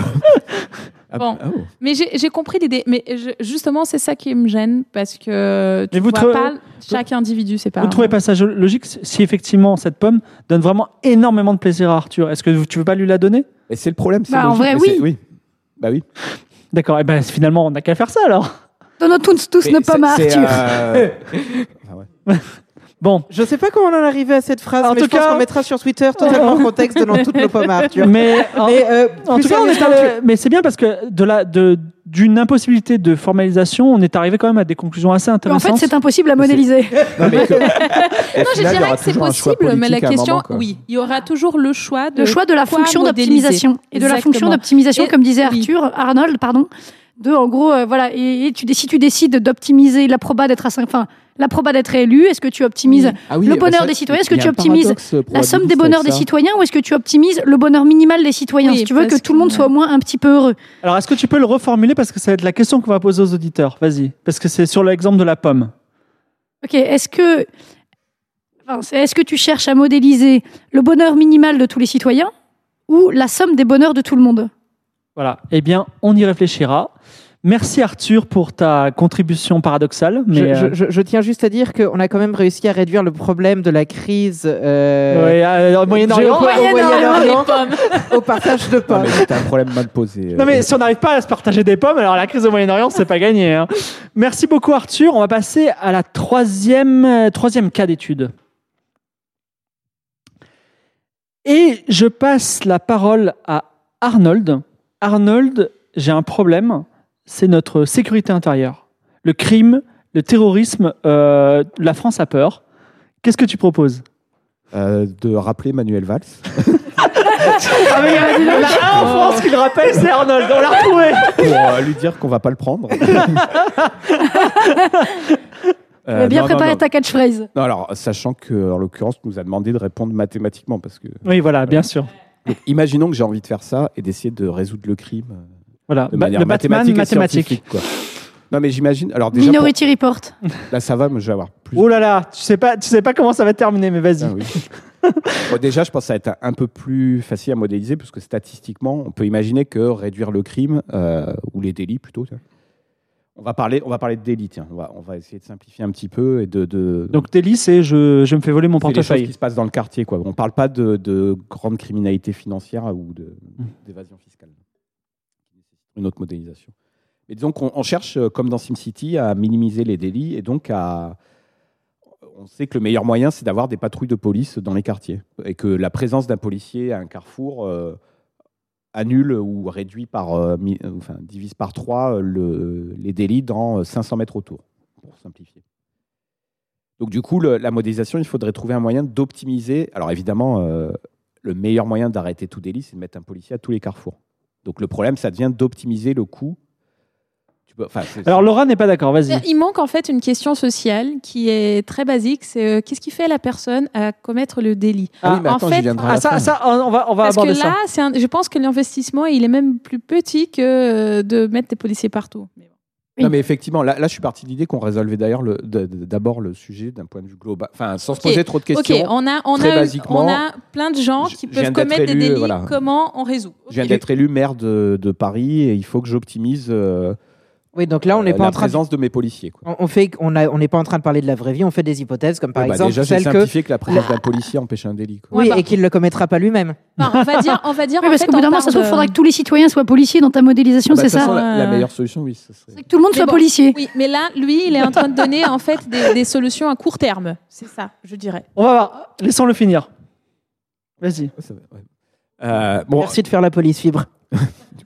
Ça ne s'arrête pas. Il pourra pas. Vas-y. Ah mais donc, du coup, j'essaierai de placer mes policiers de manière optimale. Et pour ça, il faudrait que je connaisse la distribution des délits dans la ville. Que je vais modéliser simplement par des gaussiennes. Parce que c'est facile. Enfin non, par une distribution en fonction de XY. Quoi, parce que c'est plus facile. On ne prend pas en compte l'altitude. Non, parce que c'est une surface plate, donc on s'en fiche. C'est une... la ville. Non, c'est une bonne ville. Non, il y a au 3e étage, parfois il y a les riches. C'est la même chose au 18e étage qu'au rez-de-chaussée, des fois. Ou le sous-sol. Le sous-sol. Ça fait une grosse dimension. Ceci dit, prendre le temps, on n'aurait pas forcément été absurde, mais j'imagine que le temps, tu vas en tenir compte dans ta modélisation, non? Parce que du coup, le temps, pour le coup, ce serait un truc pas forcément idiot. C'est juste une quatrième dimension. C'est juste sur une dimension. Donc ça rien alors, faites-en. Bon, une gaussienne, enfin une XY. Bah, d'ailleurs, Laura, peut-être tu pourras nous aider là-dessus. Par contre, les délits, heureusement, sont assez rares pour que je connaisse exactement la forme de ma gaussienne d'emblée. Si j'ai assez de crimes, c'est facile. Je mets tous les points sur une carte, je les compte, et je vais avoir une espèce de carte de chaleur. Et là-dessus, je peux immédiatement calculer une dispersion et une moyenne. Et je vais pouvoir savoir que le quartier de la Goutte d'Or à Paris, par exemple... Comme dans les polars, on a une carte de la ville avec des petits points rouges à chaque fois qu'il y a un crime. Voilà, sauf que en vrai, il n'y a pas assez de... Il n'y a statistiquement pas assez de délits ou de crimes pour faire comme ça. Donc message, s'il vous plaît, faites plus de délits et de crimes. Pour mieux les éviter. Non, mais je pense que tu peux approcher quand même des fonctions là-dessus. Et oui, et justement, pour faire ça, même avec, par exemple, une centaine de délits par an dans un certain quartier, on a une technique qui s'appelle Maximum Likelihood Estimation, pas Expectation, c'est ça. Qui, à partir de points, de relevés rares, peuvent te permettre de deviner la distribution sous-jacente, en fait, sur laquelle tu pourras éventuellement porter des conclusions politiques et dire, bah tiens, mon foyer de crime, c'est le quartier de la Goutte d'Or. Je dis ça parce que j'ai lu un article en venant. Je sais pas. Non, mais je sais pas si c'est encore vrai. Tu peux être complètement. Tu vas pouvoir peut-être dire, putain, le foyer de mes crimes, vu ce que j'en ai vu, t'auras vu par exemple que à 1,6 km de ce quartier-là, les crimes sont très faibles, que ça soit vers le nord, le sud, l'est ou l'ouest, mais qu'autour, les crimes sont plus fréquents, et tu vas reconstituer ta distribution, qui sera sans doute une gaussienne, et qui sera centrée sur tel ou tel quartier. Et du coup, tu pourras peut-être dire, bah, je mets que 2 policiers, mais je les mets sur les 3 rues, sur les 4 carrefours avoisinants. Et donc du coup, la concentration de policiers, elle est directement liée à ça, c'est ça? Alors, oui, ça serait une approche très binaire. Ça serait de dire, je relève mes délits dans toute la ville et j'essaie de faire, donc via une... déjà, là, j'ai imaginé aussi qu'il n'y avait qu'un foyer, ce qui n'est pas vrai. Et là, je fais donc la technique, une technique mathématique qui s'appelle Maximum Likelihood Estimation, qui consiste à calculer... en fait, qui consiste à mettre les paramètres de la distribution que tu penses être la bonne comme des paramètres d'une fonction qui se trouve être convexe, et ça c'est cool. En vrai, tu prends log parce que le log, il a l'avantage d'être monotone, là, comme on dit, quand ça fait que fonction monotone. Ouais. Oui, croissante, juste croissante, quoi, mais... Non, mais quand tu conserves le... Bon, bref, tu prends log de ta fonction, et tu as un truc convexe, et tu cherches à minimiser ça, et tu as les paramètres d'une gaussienne qui vont te dire qu'elle est centrée à tel endroit, et tu auras aussi sa dispersion, ce qui est chouette, quoi. Sauf qu'en pratique, ça suffira peut-être pas. Non, mais oui, déjà en pratique, ouais, on n'est même pas à la pratique encore. Non, mais éventuellement, ce qui peut se passer, c'est que la modélisation avec un seul foyer suffit pas. Et dans ce cas, tu vas faire des modèles qui s'appellent des Gaussian mixture model, où tu vas présupposer que ta distribution, c'est une somme de gaussiennes.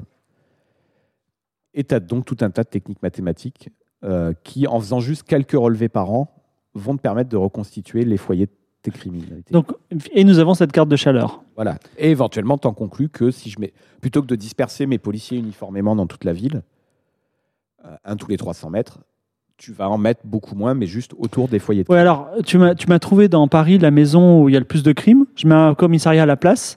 Le crime va se déplacer. Oui. Alors, c'est ça la question. Il met son truc pour évoluer dans le temps. Ça veut dire que son modèle, il faut qu'il soit mis à jour quelque part régulièrement. Non, mais les commissariats, ça ne se déplace pas. Hein. Oui, mais les patrouilles, oui. Les patrouilles, ouais. Les commissariats, non, tu ne peux pas les bouger, mais les patrouilles, oui. Il faudrait réévaluer le modèle, effectivement. Prévoir un modèle mobile, entre guillemets. Mais après, donc, pas juste construire un commissariat. Le truc FIB, c'est que tu peux aussi modéliser en disant qu'il y a des générateurs de crimes. Enfin, il y a des cases. Disons qu'on a quadrillé les villes. Tu as des cases qui attirent le crime, par exemple, les maisons qui ont l'air riches. On va dire que les crimes, d'ailleurs, c'est des délires, les cambriolages. Il y a certains endroits de la ville, donc Laura, ça va te parler, mais on pourrait imaginer des dynamiques des flux. Tu as des endroits qui attirent le crime et d'autres qui le génèrent. Donc après, il peut y avoir des décisions politiques. Est-ce que tu mets les policiers aux endroits qui attirent le crime ou aux endroits qui sur les trajectoires? Oui, en général, la solution la plus évidente que se passe chez moi, de mettre la police où les gens ont de l'argent et en fait juste pas penser aux autres. C'est justement le problème. C'est aussi le fait que les gens qui ont de l'argent vont avoir plus d'influence aussi. Exactement, parce qu'il y a plein de solutions. En fait, là, c'est pas une question de mathématiques, c'est une question de politique. Ah mais ce que dit Fibre, toi tu dis que le crime il reste constant, qu'il ne va pas diminuer, mais que tu vas juste. Donc ça c'est des équations de. Bah, si on ne ferme pas de prison pour ouvrir des écoles, comme disait Victor Hugo, effectivement le crime va rester constant. Donc dans ce cas-là, ça va être d'une dynamique permanente quoi. Non mais c'est intéressant son truc parce que lui il a un flux de crime. Bah, voilà, en fait ce que Fibre tu dis, ça revient à dire que donc ces équations tu pars du principe de conservation de la masse ou de la charge. Enfin, c'est toutes les équations qui font la mécanique des fluides et tout, ouais, la mécanique des fluides. Merci. Qui dit juste que c'est la dérivée. Enfin, ta charge reste constante, donc la somme de ton crime sur les petits carreaux, elle est tout le temps identique. Et toi, tu cherches à reconstituer ces flux pour mettre, par exemple, les policiers à l'endroit où les flux. D'accord, on considère le crime comme un fluide dans la ville. Mais là, du coup, si je reprends bien. Ta Fibre qui arrive et dire je veux résoudre le problème du crime, et toi t'es en train de dire qu'en fait de toute façon t'auras toujours le même, tu vas juste le déplacer avec le temps. Tes suppositions sont absurdes avec ton objectif. Tu pars du principe que c'est un flux incompressible, donc t'auras toujours la même quantité de crimes. Sauf qu'au final, on est en train de dire faut lutter contre le crime. Est-ce que je veux dire, si on a toujours autant de crimes par an, de délits par an avec les flux, ça me gêne un peu. S'il considère que c'est de l'eau, il a qu'à le dériver vers une autre ville, mais c'est un peu cynique. Du coup, c'est glauque quoi. Non mais là, on a une vision très cynique de comme on a dit tout à l'heure, où un politicien il voudrait empêcher que certaines catégories de population n'aient du crime parce que c'est celles qui votent. Donc ça serait pas une bonne solution. Mais là. Tu as une solution un petit peu nazie, non? Éventuellement, on pourrait tenter de comprendre qu'est-ce qui fait les délits. On va parler de délits plutôt que de crimes. Oui. Un peu moins glauque. Par exemple, on modéliserait, on dirait pour chaque journée, pour chaque citoyen, il a une probabilité de commettre un délit. Et on cherche, le président, le Premier ministre nous demanderait une équation qui lui donne la probabilité de commettre un délit pour chaque citoyen en fonction de tout un tas de paramètres. Son âge... son diplôme. Ça c'est intéressant parce qu'après tu peux aussi dire où il y a les concentrations de plus des probas. Oui. Alors toi par exemple Arnold, tu te mettrais quelle probabilité de faire un délit à toi? Plutôt faible. Il va pas dire que c'est grand. Non mais justement, par exemple tu vois un portefeuille qui traîne là sur la table, est-ce que tu le prends? Alors on est dans délit, ça veut dire que faire un excès de vitesse, on est dans un délit. Tu comptes l'excès de vitesse de fin. Et toi, donc plutôt, on est à 5%. Quoi. J'aurais peut-être un 20% sur un excès de vitesse, c'est parce que je conduis. D'accord. Vous avez d'autres auto-évaluations ou pas de délit, non. Probabilité de délit. Pur adultère. 0%. Moi, c'est pas un délit. Je ne peux pas marier, de toute façon. Moi, je ne suis pas considéré comme un délit, je crois. Non, justement, il y a eu un truc, il y a eu un jugement là-dessus que c'est pas considéré comme un délit, en tout cas pas du point de vue de la loi. L'adultère. Pas du point de vue pénal, donc. Du point de vue pénal, non, c'est pas un délit. L'adultère, c'est pas un délit du tout. Ah non, mais tu fais ce que tu veux. Non, mais je me demande si c'est une cause de divorce, mais ça, c'est autre chose. Oui, voilà. Tu n'es pas en prison quand tu divorces. C'était une petite plaisanterie, mais bon, vous voulez pas dire votre probabilité de taux de délit? Non, enfin. Non, mais du coup, pour essayer de construire une fonction qui te donne la probabilité de délit par citoyen par jour en fonction de n paramètres. Déjà, je voulais faire une moyenne de nous tous, mais bon. En fait, moi, je me verrais bien. Une moyenne des probas, c'est pas toujours très pertinent, en vrai. 10%, moi. Délit financier, non, je sais pas si c'est une bonne idée ce que je vais dire, vu que je suis en train de confesser. Je sais pas dans quel cas, si c'est contravention ou délit. Mais je suis totalement contre le fait que les Wi-Fi soient cryptés. J'aimerais bien pouvoir avoir du Wi-Fi un peu partout où je vais, ce qui fait que j'ai pas de mot de passe sur mon Wi-Fi, et donc je suis totalement dans l'illégalité. Oui, c'est vrai. Bon, c'est pas très grave, mais c'est un délit. Donc on va dire 10% pour toi. Ah non, 100%, il est toujours 100%, ouvert. Il est à 1. Il est commis, c'est bon. Le délit est commis, 100%, par contre, qui explose nos stats. Du coup, pour en revenir à la modélisation, on aurait une fonction pour chaque personne. Ouais. Non, pardon. On ne l'aurait pas pour chaque personne. On aurait une fonction où tu lui rentres les paramètres. Donc imaginons qu'il y ait 100 paramètres qui nous caractérisent, chaque individu. Tu aurais une fonction à 100 variables. Qui donnerait la probabilité de crime. Donnerait un P, entre 0 et 1 par exemple. D'accord. Éducation, âge, poids, etc. Et hop, ça donne... On est destiné à faire du crime. Alors déjà, ça pose un problème. Donc là, on aurait du prédictif. Minority report. Minority report. Et du coup, tu pourrais dire, au moins pour empêcher le délit, dès qu'un citoyen il est au-dessus de 0,9, donc ça s'appelle le cut. Tu fixes le cut à 0,9 ouais. Et tu dis mais au-dessus de 0 tu vas arrêter quasiment tout le monde quoi. Arrêter tout le monde. En même temps, le meilleur moyen d'avoir aucun délit c'est d'arrêter tout le monde préventivement quoi. Ouais, donc, oui. Non, mais, donc, on continue parce que les policiers ont une intelligence artificielle qui dit attention, monsieur Arthur Milchior est passé à de 40 à 60% de commettre un crime. Allez le voir. Et ils vont le voir, ils disent bonjour. Mais attends, lui, il a peur et ça redescend. Ben oui, c'est Minority Report. Oui, exactement. Mais voilà, ouais, c'est complètement ça. Du coup, il se poserait un autre problème mathématique, c'est à quelle valeur tu mets ta fonction de cut. Est-ce que tu décides d'arrêter c'est le budget qui décide, c'est facile. Hein. Est-ce que tu l'arrêtes ou est-ce que tu l'arrêtes ou est-ce que tu vas juste le surveiller toute la journée? Tu peux pas arrêter. Justement, c'était ça le problème de Minority Report. Mais je pense que quelqu'un qui a envie de, je sais pas, de voler ou de tuer, il voit deux policiers sur sa route, peut-être qu'il se pose des questions. Donc il va peut-être se calmer un peu. Mais dis-moi juste une chose, est-ce que c'est faisable ce que tu viens de dire? Techniquement? Oui. Ah oui. Ouais, d'accord. C'est faisable. Ouais. Mais moi, le problème, c'est que tu as probable de commettre un crime et un délit. Il faudra vraiment que tu décides d'une fonction de seuil de délit, parce que si c'est juste la proba de faire un excès de vitesse, je pense que tu vas juste avoir tout le monde qui est à 98. Mais par exemple, il faut vraiment mettre un seuil de gravité d'un délit pour pouvoir faire un truc pertinent. Les gens qui ont été arrêtés, ils ont quand même des statistiques là-dessus. Ils ont quand même des statistiques qui disent...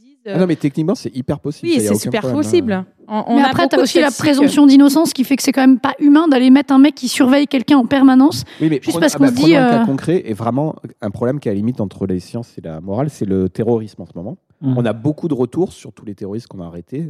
On a beaucoup de paramètres d'entrée. Ouais, on pourrait savoir ce qui fait un terrorisme. Oui. Mais imaginons ton algo, donc tu arrives à fixer ton cut et tu as ta fonction qui est convexe, donc, puisque tu as réussi à la minimiser, qui arrive à arrêter 100% des terroristes avant qu'ils commettent un... Mais tu as des faux positifs. Et imaginons qu'il n'y ait que 1000 terroristes en France et que le coût d'un acte terroriste, tu le fixes à 10 000. C'est énorme. Mais du coup, ça vaut le coup, en gros, d'arrêter tous ceux qui sont positifs d'après ta fonction. Ça dépend, parce que si tu as 1000 terroristes et donc que tu en arrêtes 1000 pour un truc à 10 000, ça te fait 10 millions. Tu as gagné 10 millions, OK? Mais imaginons que tu aies 100 000 faux positifs. A perdu. Et que le coût d'un faux positif, parce qu'arrêter un citoyen normal, oui, c'est du coup, derrière, tu vas l'indemniser, etc. 200. Et ben 200 fois 100 000, ça fait donc 20 millions. Et donc là, tu t'es gouré, puisque finalement, ta politique d'arrêter tout le monde. Voilà, et ça, c'est l'aspect purement mathématique. Il y a aussi l'aspect humain. C'est comment tu fixes tes coûts. Voilà, après, faut calculer ton. Et d'autant plus que la France laisserait faire les amendes, laisserait faire les excès de vitesse, ne serait-ce que parce que les amendes, ça apporte beaucoup de choses. Non, mais voilà, l'arrêt d'un délit a un coût et un gain. Et, enfin, chaque action a un coût et un gain. Et les faux positifs, les faux négatifs ont aussi leur coût et leur gain. Ouais, alors, c'est pas un problème complètement mathématique, ça reste un problème politique et un choix arbitraire. Une fois de plus, Arnold nous a montré que nous étions déjà dans le futur. Merci, et oui, on en parlera une autre fois. Nous passons au 4e cas. Alors Denise, je vais poser des tas de questions. Alors Denise est un peu en limite nervous breakdown en ce moment parce qu'elle a beaucoup de boss, beaucoup de travail. Et on avait convenu. Alors j'avais posé la question de les retraites, comment faire parce que les gens vivent de plus en plus vieux et même s'ils deviennent immortels, qu'est-ce qu'on fait? Donc j'ai posé ça, mais je crois que tu as fait des calculs et il y a eu même des changements de direction. Donc vas-y, dis-moi tout. Ouais, alors en fait, comme on est parti dans le futur avec Arnold, tu vois, on peut s'imaginer, on va se mettre dans le futur, etc. Alors, effectivement, on peut se mettre. Je me suis amusée. Alors, j'ai fait le calcul, mais je me suis rendu compte que le calcul menait pas très loin. Mais ça, c'était un peu par curiosité. T'as fait le calcul de quoi? En fait, tu disais voilà, on vit de plus en plus vieux, et je me suis imaginé qu'est-ce qui se passerait si on éliminait vraiment le vieillissement, en fait. Donc en fait, on vit éternellement. Sauf qu'on peut quand même mourir de maladies, d'accidents, etc. Donc ceux qui veulent s'amuser, c'est un peu comme genre les elfes dans Tolkien qui du coup peuvent mourir dans une bataille, etc. Ou d'une flèche mal placée, mais ils meurent pas de vieillesse en tant que telle. Je me suis juste amusée à calculer. Alors j'ai pris des chiffres à la con. Si tu me permets, de grandeur, on aurait une espérance de vie d'environ 568 ans. Attends. En supposant que nos causes de mort, ce serait donc des maladies graves, entre guillemets, qui sont pas liées à la dégénérescence de vieillesse. Alors, j'explique comment je fais le calcul. Parce que là, cancer, par exemple, c'est lié à la vieillesse. Pas forcément, tu peux avoir un cancer à 20 ans. Tu peux avoir, mais... c'est un chiffre que tu as calculé, 568 ans ? Je vous explique comment je l'ai calculé, il est très très approximatif. Je vais vous expliquer comment je l'ai eu et... Si vous avez le temps de faire des calculs un peu plus poussés, ce serait un peu plus pertinent. En fait, j'ai considéré que, du coup, j'ai trouvé un peu les morts par tranche d'âge par an en France. T'as dessiné un elfe sur ton... Ouais, je m'en regrette, c'était pas voulu. Ben voilà, c'était une inspiration du truc. Ok. En fait, comment j'ai fait mon calcul pour ceux qui... Alors, je l'ai fait très à l'arrache, donc vous pourrez... Mais je voulais juste un ordre de grandeur grossier. Mais vous pourrez le faire un peu plus finement. C'est que j'ai eu du mal à trouver, en fait, le nombre de morts par tel et tel truc par an. Du coup, j'ai pris le nombre de morts par âge, en fait, par tranche d'âge. Parce qu'en fait, c'est difficile, parce que les morts de maladie, ça dépend de ton âge. Enfin, t'as plus de chances d'avoir un cancer quand t'es très vieux, mais tu peux avoir un cancer à 20 ans. Enfin, c'est possible. Et je dirais aussi et que... du coup, ça peut arriver quand même. Ouais. Et des, statistiquement, c'est un peu ce qui peut arriver. En fait, on peut... Et du coup, donc, t'as les morts par accident, etc. Donc, tout cela.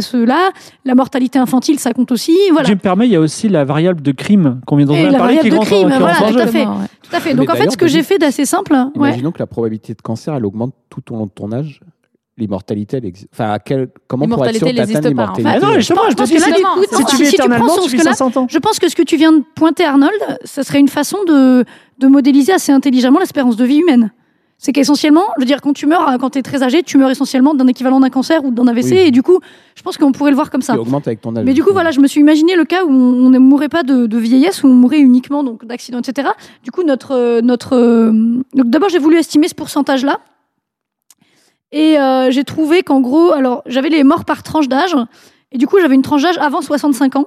Ce qui me paraissait un truc raisonnable pour dire tu commences à avoir des vrais problèmes de dégénérescence liés à la vieillesse. Bon, on a peut-être pu l'arrêter un peu avant, mais aujourd'hui, à 65 ans, on vit quand même assez bien. Donc, j'ai considéré que c'était un peu la bande supérieure. Voilà. Mais surtout, j'avais pas de tranche précise, mais si quelqu'un veut les trouver, il pourra peut-être la mettre à 50, etc. Donc j'ai compté qu'en 2008, il y avait eu, alors j'ai pris les stats sur Wikipédia, il y avait 112 337 morts avant 64 ans en France. J'ai fait mon petit prorata, ce qui m'a donné un pourcentage de morts, on va dire, de morts pas de vieillesse en France par an. J'ai mis ça modélise en grosso modo une loi exponentielle. Tu mets ça dans une loi exponentielle. Donc en gros, le principe étant de dire une loi exponentielle, c'est un phénomène sans vieillissement. Donc essentiellement à chaque année, tu as une telle proba de mourir de façon accidentelle. Et essentiellement, le calcul n'est pas très compliqué. C'est l'inverse du calcul que j'ai fait là, qui donne une espérance de vie d'environ 560 ans. Ce qui, du coup, si jamais... Mais voilà, ça ne veut pas dire qu'on est immortel, quoi. Ou alors, mais du coup, c'est pas très pertinent. Le jour où on ne vieillit plus, on vit quand même... 500 ans. Voilà. Non, mais en fait, du coup, si tu réfléchis bien, ce serait dans l'état actuel de notre société. Oui, j'ai compris ce que tu as fait. Ce serait dans l'état actuel de notre société. Et si tu réfléchis bien, si jamais la situation telle qu'elle se passait, en vrai, les gens feraient pas du tout la même chose, parce que tu as plein de gens qui font des conneries parce qu'ils se disent de toute façon on va mourir un jour. Yolo. Or, si tu te dis que tu vas pas vieillir, je pense que le comportement des gens changerait énormément. Et du coup, on vivrait pas du tout de la même manière. On n'aurait pas du tout. Bon, faudrait se poser des questions de reproduction, etc. Mais en fait, du coup, ce serait ce chiffre-là finalement, même si on arrêtait de vieillir, il aurait plus tellement de sens parce que la société, ce serait notre société actuelle si bam du jour au lendemain. Alors du coup, j'ai une autre question parce que il y a aussi un truc qui est proportionnel à l'âge, c'est la fécondité. Oui, voilà. Ouais, ça, voilà. Est-ce qu'on considère dans ce modèle que la fécondité... Est-ce que le système considère que la fécondité diminue quand même? C'est-à-dire qu'il y a un phénomène de ménopause chez les hommes et chez les femmes. D'ailleurs, il n'y a pas... Imaginons chez les hommes, il n'y a pas de ménopause. La fécondité diminue avec l'âge. Du coup, là, est-ce que la population stagnerait? Parce que plus ça va, plus on aurait des vieux dans la population, de plus en plus vieux. Voilà, mais qui seraient encore en bonne forme comme les jeunes, en fait. Bah, imaginons que tu peux quand même pas te reproduire. Oui, du coup, mettons au-delà de... 1,36, enfin la même que... Ce serait effectivement une question intéressante à creuser. Non, mais ça ne pourrait plus du tout se reproduire. Est-ce qu'elle convergerait ou divergerait? Non, mais ça a déjà été vécu dans le passé. Ça s'appelle la transition démographique. C'est-à-dire qu'avant, il y avait... Tu peux le modéliser de façon assez simple en donnant, par exemple, dans ton pays, tu dois dire que si tu dis que c'est toujours une histoire de quelque part de nombre d'enfants par femme, en fait. Parce que c'est juste que tes gens, ils vont vivre 500 ans. Si tu demandes que chaque personne ait deux enfants, enfin chaque couple, bah bref, on va simplifier pour simplifier, que tu dis qu'il faut avoir deux enfants par femme. Oui, les aurait avant 40 ans. Et bah du coup, quelque part, si tu te démerdes pour les avoir avant d'avoir ta ménopause, avant ta ménopause, qui fait que tu, après t'as quand même 400 ans de vie derrière toi, ou je sais pas combien, donc t'es plutôt tranquille. Bah au final, c'est bon. 100 ans, toi.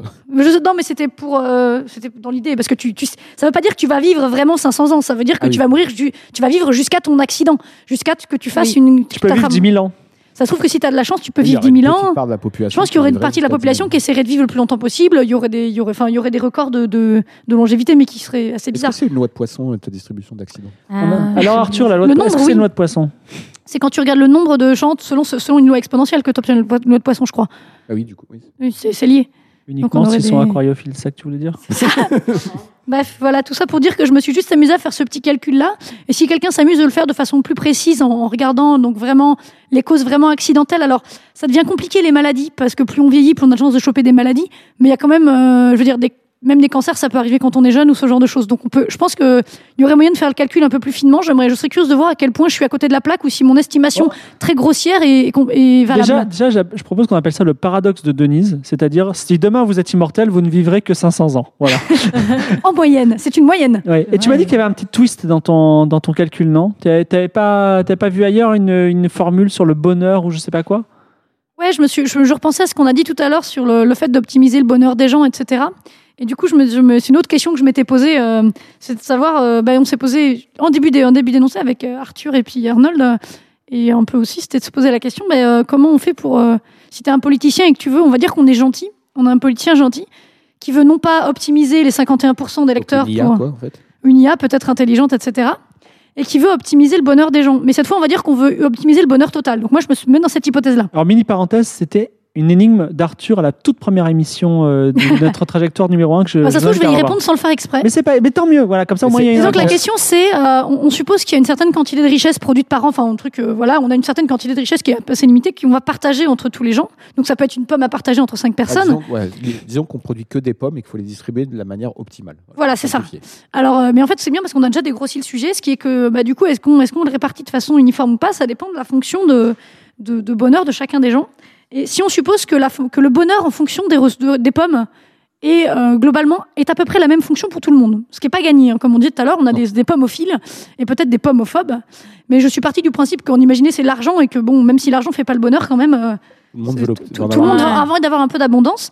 Et la question c'est quelle est globalement la forme de cette fonction.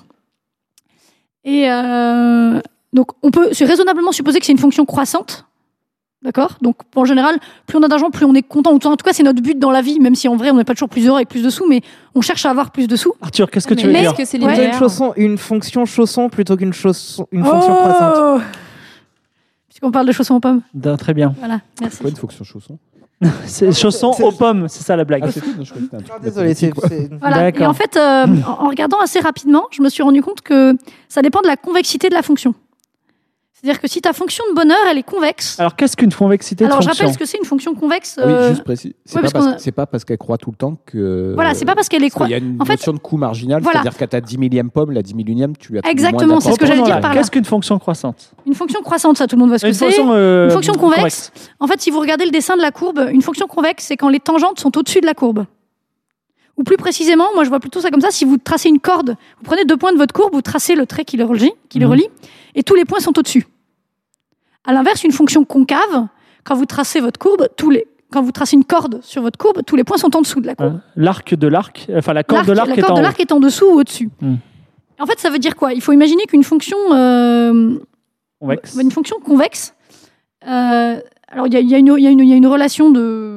J'ai donné plutôt une relation de... Il y a une relation qui dit que... Ça veut dire que la somme d'une combinaison linéaire d'images est inférieure ou égale à la combinaison linéaire des images, à condition que la somme des coefficients fasse 1. C'est une petite condition, en fait, qui représente les histoires de cordes. C'est-à-dire que tu fais la moyenne entre 2 points et la moyenne des images... C'est une fonction discrète. C'est une fonction convexe. Non, mais attends, je termine. C'est une fonction convexe. La f de la moyenne de 2 points est en dessous de la moyenne des images des 2 points, puisque la corde est au-dessus. Je ne sais pas si vous voyez un peu ce que je parle. Oui. Fonction concave, c'est le contraire. Donc, avec cette inégalité de convexité qu'on va reprendre juste, mais en fait, on peut juste la généraliser à n points et la moyenne de n points, en fait, etc., nous dit que si jamais la fonction de bonheur est convexe, alors l'optimum, c'est effectivement de donner toutes les richesses à une seule personne et payer rien à tout le monde. Ça veut dire, alors une fonction convexe, ça voudrait dire qu'en fait... augmenter les inégalités. Oui, mais par contre, en fait, il est probablement plus probable qu'en vrai, la fonction de satisfaction soit plutôt concave. Parce que quand on y réfléchit bien, passer de 0 à quelques pommes, c'est vraiment beaucoup. Par contre, passer de 10 000 à 10 000 et une pomme, c'est pas énorme en vrai. Donc la fonction, elle serait plutôt, elle va croître de moins en moins quand on augmente, ce qui nous fait une fonction plutôt concave en vrai. Mais es-tu en train de jeter les bases de la psychohistoire ? Alors j'en sais rien, parce que je sais pas ce que c'est que de la psychohistoire. C'est la science de Harry Seldon décrite dans Isaac Asimov qui décrit qui prédit les mouvements humains grâce à la mathématique. Oh, c'est possible, en tout cas, bon, je n'en sais rien. En tout cas, les grands esprits se rencontrent, on va dire ça comme ça. Mais en gros, si on suppose que notre fonction est concave, ça veut dire que la combinaison linéaire des images est au-dessus de l'image des combinaisons linéaires, ce qui veut dire qu'en fait, alors il faut le montrer par le calcul et je ne vais pas le faire en détail, mais que là l'optimum est atteint pour une répartition équitable. En fait, on peut le voir aussi visuellement, c'est-à-dire que si augmenter beaucoup, ça fait pas tellement gagner de la satisfaction, mais augmenter un petit peu quand on est pauvre, ça fait augmenter beaucoup. Bah du coup, il faut répartir à peu près équitablement les pommes. Tu considères que le communisme, c'est une bonne idée théorique? Bah disons que si on suppose qu'on a tous la même fonction de bonheur, ce qui n'est pas complètement le cas, qu'on cherche à optimiser la somme des bonheurs globaux et pas les 51%, et que c'est ce qui me manquait, et que la fonction de bonheur est convexe et concave. Ce qui est pour le coup une supposition pas complètement déconnante, mais les deux autres sont quand même ce serait le cas, oui. Les deux premières hypothèses sont quand même un peu plus difficiles à vérifier quand même. Il est aussi en train de supposer qu'il y a un nombre de pommes qui soit fixe en avance et qu'on a absolument besoin d'aucun travail pour avoir les pommes répartir les pommes, les distribuer, ça demande aucun boulot aussi. Voilà, oui. Je suis d'accord que ça, je suis d'accord. Voilà, c'est encore d'autres hypothèses. Ouais. C'est toujours ça quand on fait de la modélisation. En fait, on dit oui, la conclusion c'est faux du communisme, mais attends, t'as vu toutes les hypothèses que j'ai mises avant qui peuvent être potentiellement absurdes. Ouais, parce que il faut toujours bien réfléchir aux hypothèses avant. La répartition des pommes produit des pommes aussi, donc c'est... Oui, parce qu'on peut planter des pommiers, mais du coup, il y a quand même un délai, parce que le temps que ton pommier y pousse, avant qu'il fasse des pommes, il se passe du temps quand même. Ouais. Arnold, tu voulais dire quelque chose, ou tu veux le parler des Chinois? Je voulais rajouter un problème à ça, c'est que là, en plus, tu as supposé qu'on s'échangeait facilement des pommes. Mais en vrai, donc là, on va reprendre, on est 5 autour de la table. Imaginons qu'on ait 5 objets différents, 5 fruits, une pomme, une poire, une banane, une mangue, orange, une banane, qu'on y attribue tous une valeur différente et qu'on cherche à les échanger pour optimiser notre bonheur global. Oui, parce que par exemple, moi j'ai une banane, mais en fait j'adore les pommes. Et voilà, et c'est Arthur qui a la pomme et ça tombe bien. Lui, il aime bien les kiwis. Il aime bien les kiwis. Il aime les kiwis, mais il a une petite préférence pour les. Il aime bien la banane. Mais il aime quand même les pommes. Voilà, bon. Donc tu modélises les gens par, d'une part, ce que tu viens de dire, une valeur. Voilà, c'est quand chacun a sa fonction personnelle. Et en plus, un lien. C'est-à-dire tout le monde dans un pays n'est pas tout le temps relié à tout le monde. Nous, là, on est tous les 5 autour de la table. Et il se trouve qu'il y a un paradoxe. Donc il y a des équilibres qui s'appellent les équilibres de Nash. Mmh. Ah oui, et pardon, et on va supposer aussi qu'on ne fait un échange que si... tout le monde est gagnant. Voilà. Mmh. Si Arthur a une poire et que moi j'ai une pomme et que je préfère la pomme que la poire, même si la pomme n'est pas mon optimum, je ne vais pas échanger avec Arthur. Oui. Mmh. Et le problème là-dedans, et qui peut se poser en vrai, c'est que tout le monde n'est pas relié à tout le monde. Et tu vas avoir des équilibres où la situation va être bloquée parce qu'il n'existe plus aucun échange possible qui maximise, enfin qui soit intéressant pour chaque individu. Mais il y aurait un optimum global à trouver quelque part ailleurs. Tu n'as quand même pas atteint l'optimum. Donc un échange, c'est juste un échange entre deux personnes. Ça ne peut pas être une permutation de plus. Non, il faut que ce soit entre deux personnes. Voilà. Tu pourrais justement ne pas le voir. Non, oui, effectivement, c'est... Oui, non, les gens sont pas assez intelligents pour réfléchir en se disant ouais, ok, on va se mettre en groupe de 5 et réfléchir à 5. On pourrait l'échanger après. Non. Donc une première porte vers le bonheur, ce serait que chacun déjà déclare publiquement « Moi, j'aime les pommes ». Oui, bah de toute façon, oui. Non, mais il faut pas juste ça. Il faut dire, j'aime. Faut donner ta fonction de coût public en fait. Et en fait, le coût de la pomme, de bonheur de pomme, pour moi, c'est 5 ou c'est 10 parce qu'il faut dire une base si de tu aimes, géante, combien tu aimes la pomme. En fait, c'est ça. Donc après la biologie où on a dit la pommier ça prend du temps à pousser, maintenant en fait on arrive dans l'économie où on parle d'agents rationnels et tout le monde sait. Quel est le coût exact que chacun attribue à quelle chose en fait. On est en train de réinventer l'économie, je crois. Dans le Cryptonomicon qu'on a cité plein de fois de Neil Stephenson, à un moment il y a un héritage et chaque héritier prend un meuble et le met sur un diagramme dessiné en vrai sur un parking en disant est-ce qu'il en a besoin et combien il aime. Et donc, il place à chaque fois les coordonnées et après, il sépare les meubles comme ça. C'est intéressant. C'est exactement ce qu'on est en train de faire. Sauf qu'on mettrait, ça serait qu'on mettrait tous nos fruits au centre de la table et qu'on réfléchirait comme ça. Ce qui, effectivement, est difficile à faire dans le principe de l'équilibre de Nash. On ne peut pas faire ça. Dans Cryptonomicon, le héros qui a une culture mathématique triche en mettant des objets qu'il n'aime pas plus haut pour attirer. Enfin, il a une stratégie gagnante. Oui, pour créer la jalousie. Bon, bref. Arthur, tu disais. Oui, si vous aimez bien écouter des podcasts et que cette question vous intéresse, il y a un podcast science très récent sur le partage équitable qui est assez intéressant. Mais qui n'existe pas, donc. Enfin, qui n'est pas possible en pratique. Mais... Oui, mais en fait, sur comment est-ce que tu peux faire pour atteindre un partage, en tout cas qui soit équitable a priori, avec un peu de hasard. Enfin, ça peut nécessiter que tu rajoutes du hasard, histoire que l'algorithme. Oui. Et pour ce que toi tu disais, Arnold, il y avait aussi un podcast sur l'éthique informatique qui parlait entre autres de ces questions de big data et de prédiction d'un point de vue éthique. Chez Podcast Science toujours que je vous conseille. Merci Arnold. Arthur, excuse-moi. Ils sont juste à côté de moi. Ils commencent tous par art. C'est un peu voilà. Il y en a un orange. Merci Arthur. Oui, Arthur est en orange aujourd'hui. Merci en tout cas. Merci aussi Arnold pour merci Denise pour ta chronique et ton exploration du communisme. Et on clôt notre 4e cas d'étude. Habituellement, c'est au tour de Yuri de prendre la parole, mais figurez-vous que Yuri est aussi en limite nervous breakdown. On lui a demandé de produire un discours, un discours à la Macron. Oh là là. Non. Est-ce qu'on l'aura un jour ou le programme politique de Macron et elle n'a pas convergé quoi. Voilà. Et elle n'a pas réussi. Que faut-il en conclure ? Elle a balancé de la merde pendant 2 heures derrière quoi. Voilà. Et c'était malheureusement on peut pas vous présenter ça parce que ce serait inintéressant. Donc on préfère mettre un voile pudique sur son intervention. Est-ce que tu penses qu'elle arrivera à l'avoir un jour ou est-ce qu'on change en... oui non ça peut s'atteindre mais c'est pas si trivial que ce que je pensais. Ouais. Voilà. Je me souviens avoir vu ce petit dessin. Je sais pas si c'est un XKCD ou un truc où il y a comment ça marche l'intelligence artificielle. Il montre un petit dessin avec un tas de trucs. Ouais, c'est le machine learning. Tu mets en fait, tu balances des données dedans dans un petit entonnoir. Tu remues et tu vois ce qui sort et si ça marche pas, tu recommences. Alors, c'est XKCD, ça a été partagé récemment sur le Twitter de Trajectoire. En tout cas récemment à l'enregistrement. Juste j'ai une question, ça veut dire que tu lui as passé uniquement les textes d'Emmanuel Macron et que cette fois-ci elle partait plus du tout de toute la littérature française ou les articles de l'AFP que vous lui passiez avant. Donc mais en fait, je posais pas les questions, je voulais lui faire générer un texte, enfin un programme en 10 points, enfin avec un nombre de... D'accord, mais donc c'était un truc extrêmement plus petit comme entrée, comme, oui, comme texte de base. Je pense que c'est l'origine du problème, c'est qu'il n'y avait pas assez de... Assez de données en entier. Moi, je viens de débugger un problème d'intelligence artificielle, alors que je connais rien. J'avais trouvé. Ouais, mais on y reviendra peut-être, l'intelligence artificielle, dans une prochaine émission.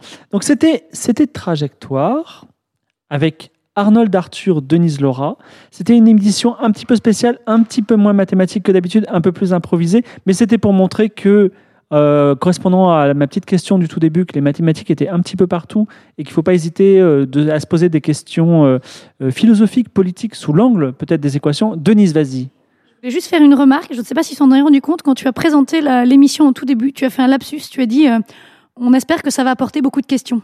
Au lieu d'apporter beaucoup de réponses. Et je trouve que ça résume très bien cette émission. Voilà, parce qu'on a apporté beaucoup de questions et pas tellement de réponses, mais c'était très drôle. Mais voilà, c'est les questions les plus intéressantes. Et d'ailleurs, le fait que Arthur et Denise aient un petit peu galéré, moi, ça m'a plu parce que ça m'a permis d'introduire l'idée que, effectivement, on galère souvent, quoi. Je veux dire, les mathématiques, ce n'est pas qu'une série de victoires. C'est une série de problèmes qu'on se pose, d'échecs et de choses peut-être parfois d'impasse pas intéressantes ou pas fécondes, pour utiliser la terminologie des mathématiques. Nous revenons bientôt avec d'autres émissions beaucoup plus mathématiques, beaucoup plus théoriques. Rassurez-vous, à l'ancienne. En attendant, vous pouvez nous retrouver. Je voulais vous dire aussi, on a eu des réponses très intéressantes sur les dernières énigmes. Et donc, je vais prendre contact avec vous pour vous donner les petits prix convenus. Merci pour votre participation et vos énigmes. Arthur, oui, tu veux dire quelque chose ? Je ne sais pas si ça vaut le nom aussi, mais je te souhaite un bon mariage puisqu'on ne te reverra pas avant le mariage dont tu nous parles depuis des mois. C'est vrai, effectivement, merci. Oui. Alors, on ne reverra certainement pas effectivement Denise avant plusieurs mois. Voilà. Et les autres chroniqueurs, on verra pour la prochaine émission. Je vais vous proposer quelque chose rapidement. C'était Trajectoire. Vous pouvez nous retrouver nos thèmes, nos énigmes sur forum.dequalité.com, sur notre Twitter @trajectoire avec un S pod tout attaché pour, on va dire, une petite info mathématique tous les jours. Vous pouvez nous retrouver sur SoundCloud Trajectoire pour toutes nos émissions.